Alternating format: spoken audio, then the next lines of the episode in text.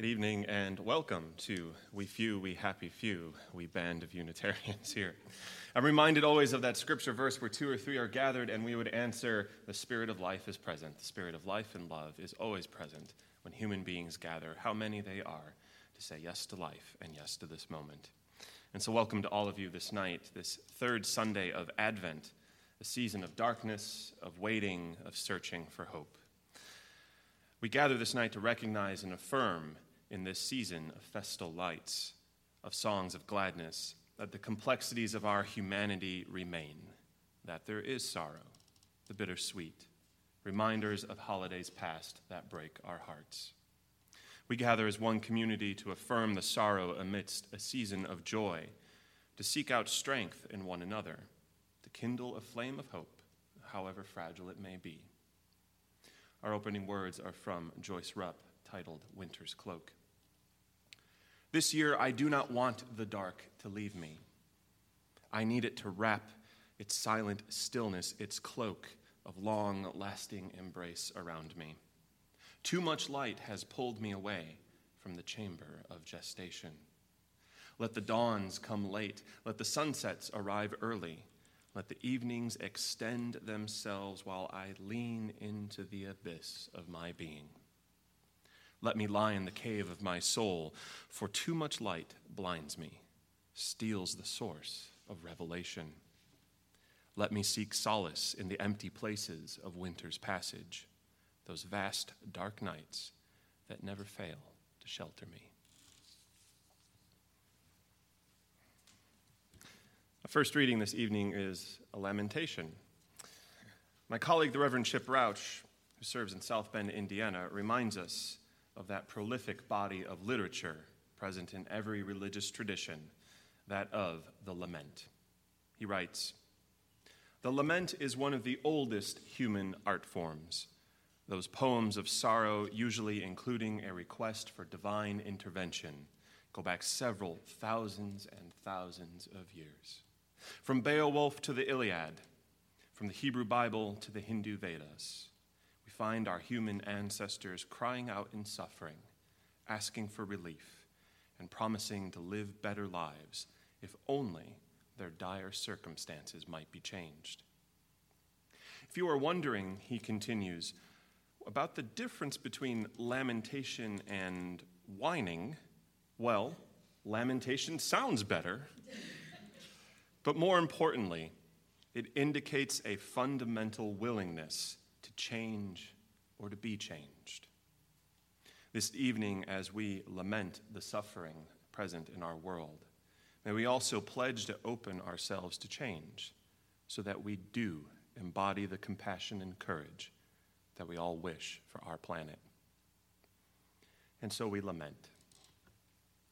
We turn our hearts to the suffering that we might be experiencing, the suffering of those near us, the suffering of this precious earth and this fragile life.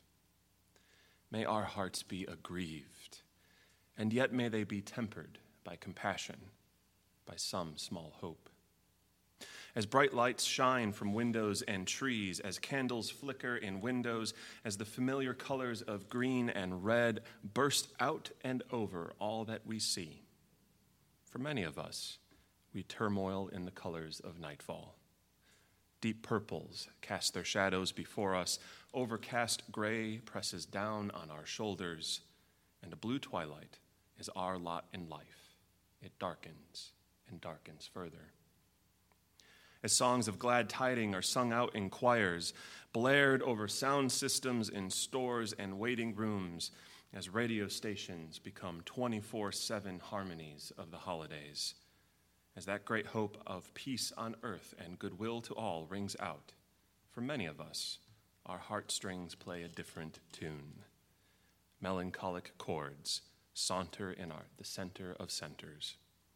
This season is for us a score of anguish and hymns of heartbreak. As the night comes, and it surely does, but it comes sooner, perhaps far too soon for many of us. There we may find stillness, a stillness we are not yet ready for. And there we may find our tears for our loved ones now lost, for those suffering on this good earth, for fractured hope and broken relationships, for ourselves as well. Just be joyful, though, the choirs will sing. Ring out wild bells, and all shall be well, all shall be well. And the mantras of this season bring no comfort. Cry out we must. Cry out is all we can do sometimes, and rightly so, if not for ourselves, for, but for the work of the world. Joy to the world, they sing, and yet the wars still rage. Eat, drink, and be merry, and hunger persists. There is a light in the darkness, we are reminded, and there are those who would extinguish it time and time again. The angels of the Christmas story tell Mary not to be afraid, but oh, she was afraid, so very afraid, and we can be afraid as well. We don't have to do anything with our lament, whatever that is for us. And for many of us, our lamentations could last the entire evening. But all we have to do is just let it be so. Let it be there with you. Let the night close in and through you. For in all of this, ah, there it is. We are not alone. Can that be enough this night and in all the nights to come? May it be so.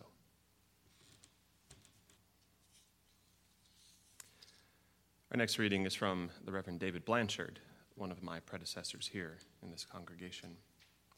He writes This is a time of year when we ask and are asked, What do you want? Shall it be another tie, a new pair of gloves, a book? We ask and answer, we shop, we wrap, we ship, and the season usually comes and goes without us ever really answering the question What do you want?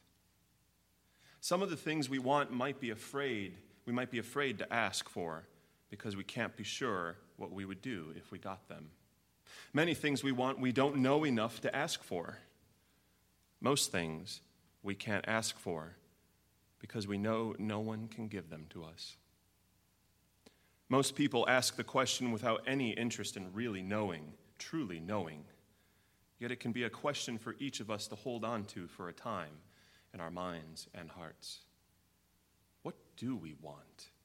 Not what would we like, but what do we want to give us a deeper connection with life and to help us give expression to our love?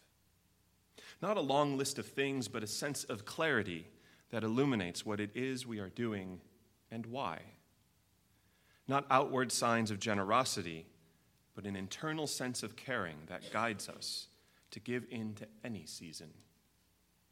Not just the reflex of always giving, but also the courage to truly answer some of the people who ask us, What do you want? Dare to answer. Think of the things you want and the things that others close to you would want. Imagine the ways they might be given and how they may be received.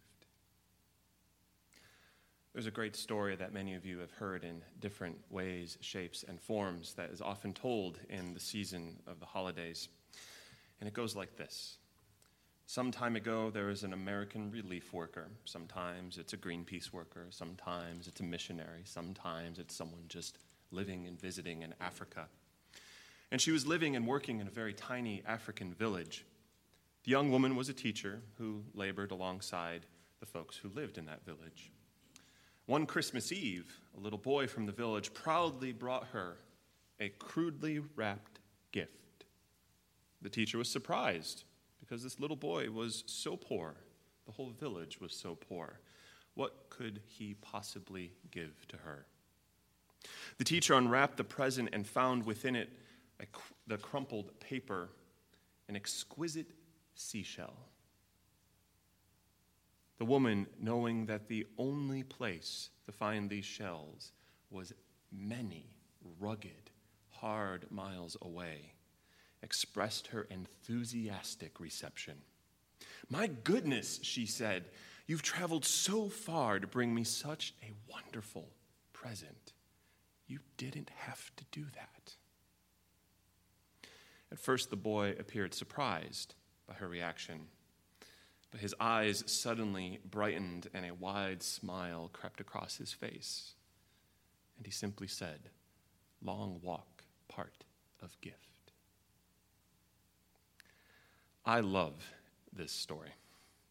It captures a simple beauty that is often lost as the holidays come bounding along time and time again. And by bounding, I'm being very kind. There is a mayhem in the air every time this year. And yet, this story reminds us there is simplicity still to be had and found. The humblest things we give to the world are enough, and we are enough. But I also love this story because of that final line long walk, part of gift.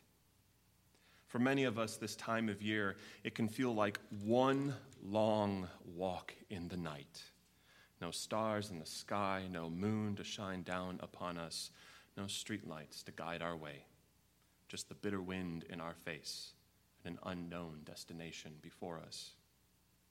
We can hear far off echoes of joyful songs in the distance, perhaps a glow of lights in some distant land. But for us, there is only the direction we are headed and a small hope somewhere deep inside that we will arrive. Now, I know that this story isn't originally teaching us this directly. And I know that this story is rooted in generosity and love. But here we have a poor village child traversing an uncertain, dangerous terrain to bring joy and to bring hope. And indeed, such simple glories were found in the story we heard. For us, the story ends with the phrase, long walk. We've not yet gotten to part of gift.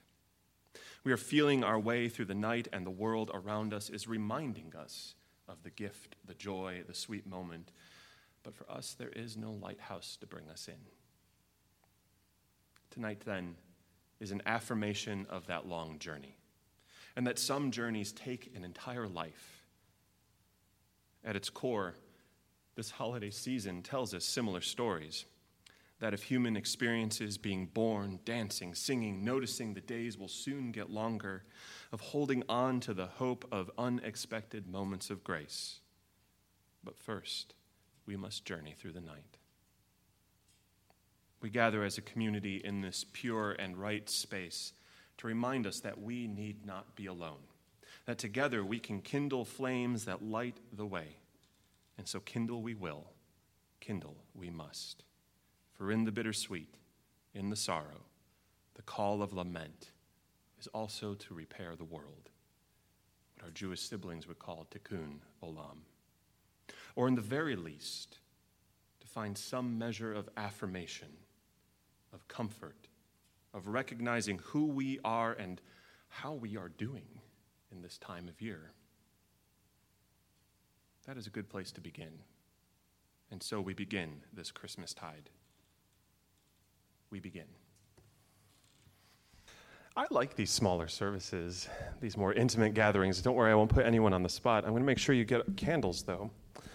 Um, you know, I, I, I think often I love candlelight services. And it's probably because I am a Unitarian Universalist minister. Our symbol is, at its very core, fire. When you take a look at it, look at it. There's the fire. But it's a small flame, a gentle, gentle, gentle flame. A little gust of air could extinguish it at any second. Did I ever give you candles? This is why ministers don't make good ushers. a chance gust of air could extinguish it. Eventually, the oil will be consumed, or the wax of the candle will be gone. But still, it, could become a mighty flame could become the mightiest flame. The wildfires raging across the world were started by a spark. And even the passion in our hearts for justice is sometimes a very simple, simple moment of, oh, I feel passionate here about this. But this time of year, we can often have some trouble with our flames. we ignite them, we find a moment of hope, a little flicker of light in the darkness, and someone comes along and extinguishes it for us. And other times we just don't know what we're doing. We are putting the wrong end in the flame, trying to ignite some hope, wondering, when will this change? And yet, other times, our passion gets the better of us. We ignite those flames of hope, and in an instant, they disappear before us and are gone. This is what human life is like. We have those moments of passion, of glory, of igniting fires in the darkness, and yet they can be extinguished so quickly, so very quickly. What's important for us to remember, though, is that we need not be alone. That's been the theme throughout all of the readings we've had.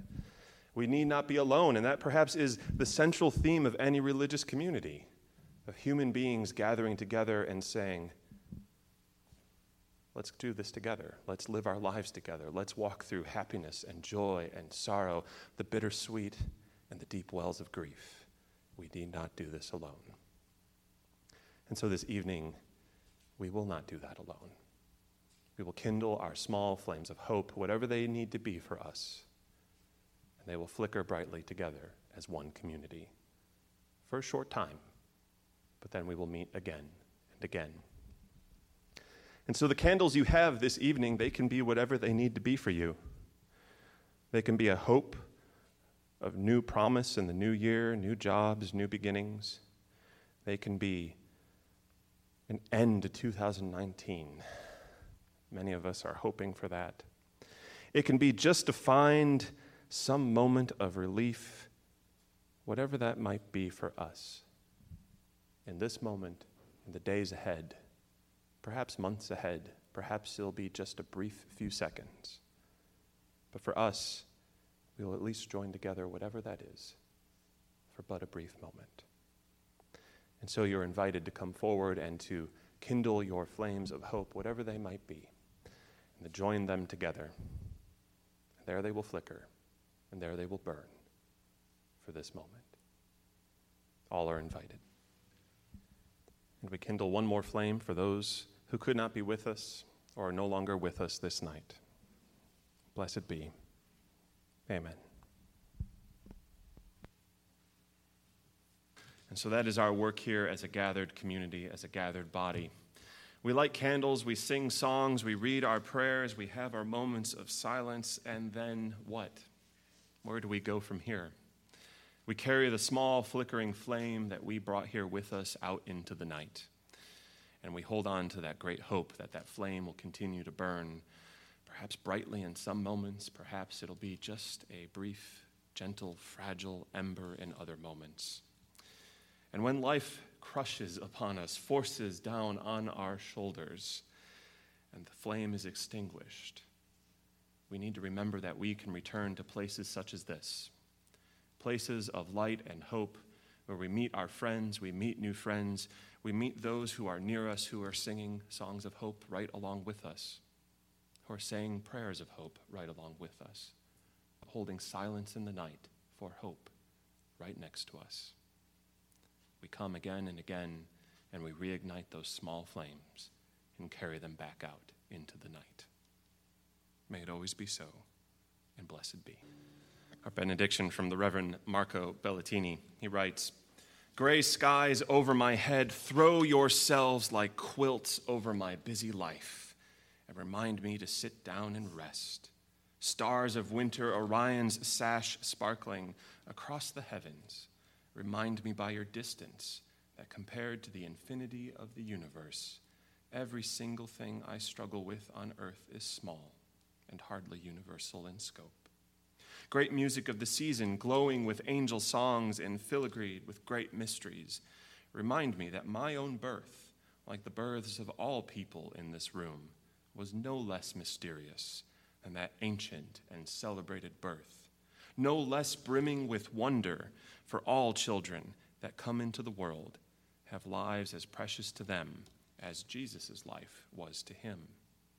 So now come, love greater than my longing silence greater than fatigue of tongues, and haul my heart away from the undue frenzy of this season and bestow it to rest, proportion, and the haunting dark beauty of winter's longest nights.